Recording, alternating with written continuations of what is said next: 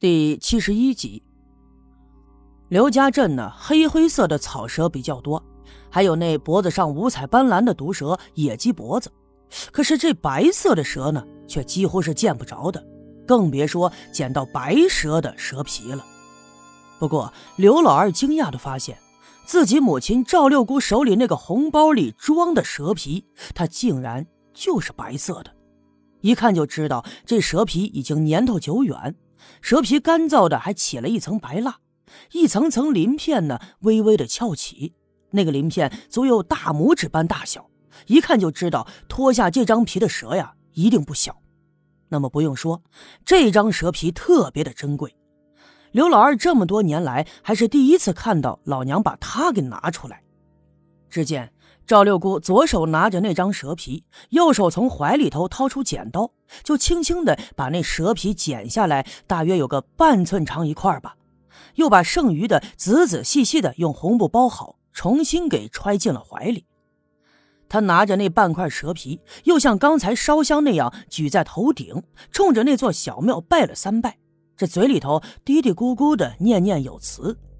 刘家镇要有灾，阴气聚阳气衰，五行颠倒妖魔来。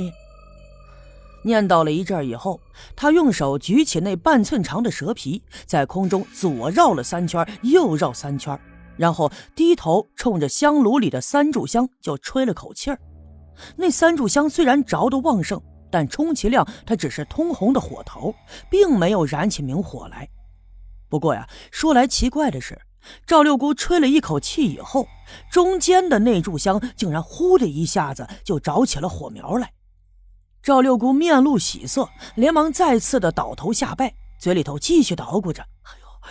感谢老仙儿，感谢老仙儿现真身呐！说完抬起头，举着右手，毕恭毕敬的就把手里那半寸长的蛇皮在那火苗上一触，香头上的火苗灭了，而那半块蛇皮竟然轰的一下就燃烧了起来，燃烧的速度极快，转眼间就变成了一片灰烬。赵六姑一松手，那块蛇皮的灰烬就飘飘悠悠的在空中荡来荡去，最终落在了地上的酒碗里。说起来更奇怪了，那片蛇皮的灰烬掉进酒碗里以后，迅速的散开，就融化在这半碗白酒里面，原本清澈的白酒变成了淡灰的颜色。眼前的一切太离奇了，即便是跟在六姑身边长大的刘老二也是第一次见到，惊得他张大了嘴，屏住了呼吸，连大气儿都不敢喘。只见赵六姑端起那碗酒，再次高高的举过头顶，然后一仰头，咕咚咚的就把那碗酒喝了下去。虽然此刻这碗酒应该算是一碗具有法力的酒，但是不管怎么说，那好歹也是一碗白酒，度数很高，相信也很辛辣。而六姑平时啊，她不怎么喝酒，可是整整一碗都被她喝下肚以后，她却面不改色。低头看了看，这碗里头还剩下了一丁点儿。六姑伸出3个手指头在里面蘸了一下，回身就把手指头上的酒冲着刘老二一弹，洒在了他脸上。做完了这一切以后，六姑这才慢慢的站起身来，带着刘老二回到了屋子里去。进了屋子以后，他转过脸看了看挂在屋门口墙壁上的黄历，用手点着仔细的查看了一番，就在其中的一个日子上点了点，对刘老二说：把你住的东屋啊收拾收拾，我今晚上住你那屋里，你跟你爹住西屋去，我要闭关3天，你在外面把屋门给我锁上，记住了，不管听到屋里有啥动静，谁都不能进。3天之后的中午12点，你再把屋子给我打开。啊，3天不出来，那吃喝拉撒的咋整啊？刘老二就郁闷地问道。可是呢，六姑却冲他摇了摇头说：嗨，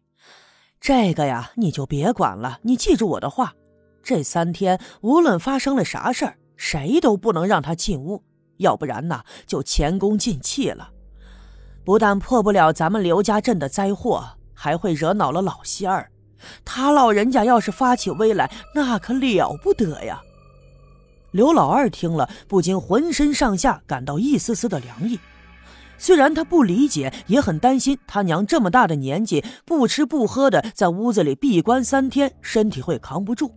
但是既然老娘这么吩咐了，他也只好照做。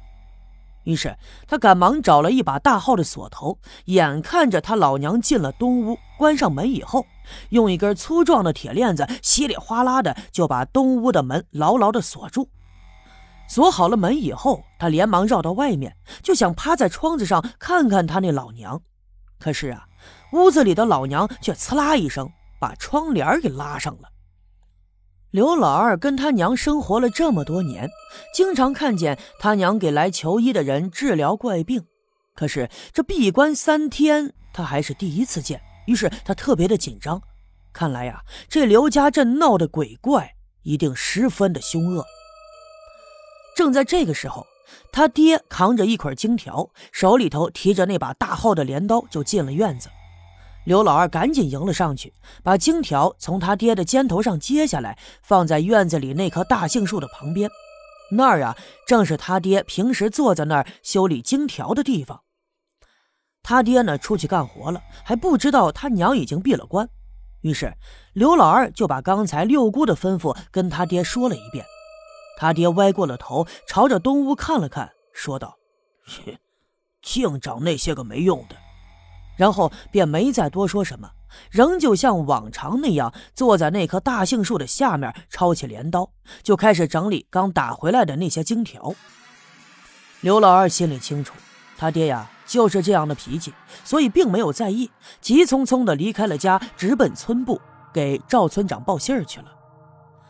到了村部的时候啊，才发现这院子里围满了人，有男有女，有老有少。领头的是2个上了年纪的，他们也是村子里的长辈。赵村长站在村部那间房子的门口，正在跟2位上了年纪的人说话。围在院子里的那些人是议论纷纷，都在小声的嘀咕，所以听不清赵村长和那俩人在说些什么。见刘老二来了，都往2旁分开，让出了一条道。刘老二来到赵村长身边，听了一会儿，这才弄明白，原来啊，这2天整个刘家镇都是人心惶惶，一到天黑啊，都没人敢出门。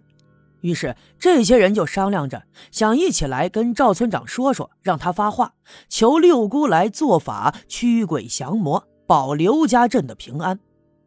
但是他们不知道，赵村长早已安排下去了。刘老二趴在赵村长的耳边，就把刚才家里的事儿跟他说了一遍。赵村长点了点头，往前迈了一步，就冲着大家挥了挥手。大家伙一看赵村长有话要说，便往前挤了挤，聚拢到了一块儿。赵村长蹲下身，人们都呼呼啦啦的也蹲了下来。赵村长低声的就冲着大伙说：“虽然前2年破四旧的风头已经过去了，咱们这儿啊山高皇帝远，现在偶尔的拜个佛求个神的也没人管了。不过不管咋说呀，求神捉鬼的事儿那还是封建迷信，政府是不提倡的。现在呢，既然大家伙想求我六妹子把这事儿给办了，那大家伙可要管好自己的这张嘴呀，谁也不能乱说出去，咱不能得了便宜卖乖呀，对不对？偶尔有人来看个邪病什么的那不要紧，可是这大张旗鼓的做法事，要是让上头知道了，那我这村长的位置不保那倒是小事儿，老二他娘啊也得跟着谈官司，咱可不能干那卸了磨就杀驴的事儿啊。大伙要是同意呢，我就让刘老二跟他娘说，把这事儿给办了。要是没把握管住自己这张嘴，人家可都不管了，咱们呢就都听天由命。”赵村长的脸色呀十分的严肃，不过人们还是明白，听他话里的意思，看来早跟六姑通过气了，并且六姑肯定是答应了，心里头啊都很高兴。毕竟六姑这么有名，她要是肯出手，这事儿一定能逢凶化吉，遇难成祥。于是便纷纷的点头答应，发誓喊冤的说，绝对不能乱说出去，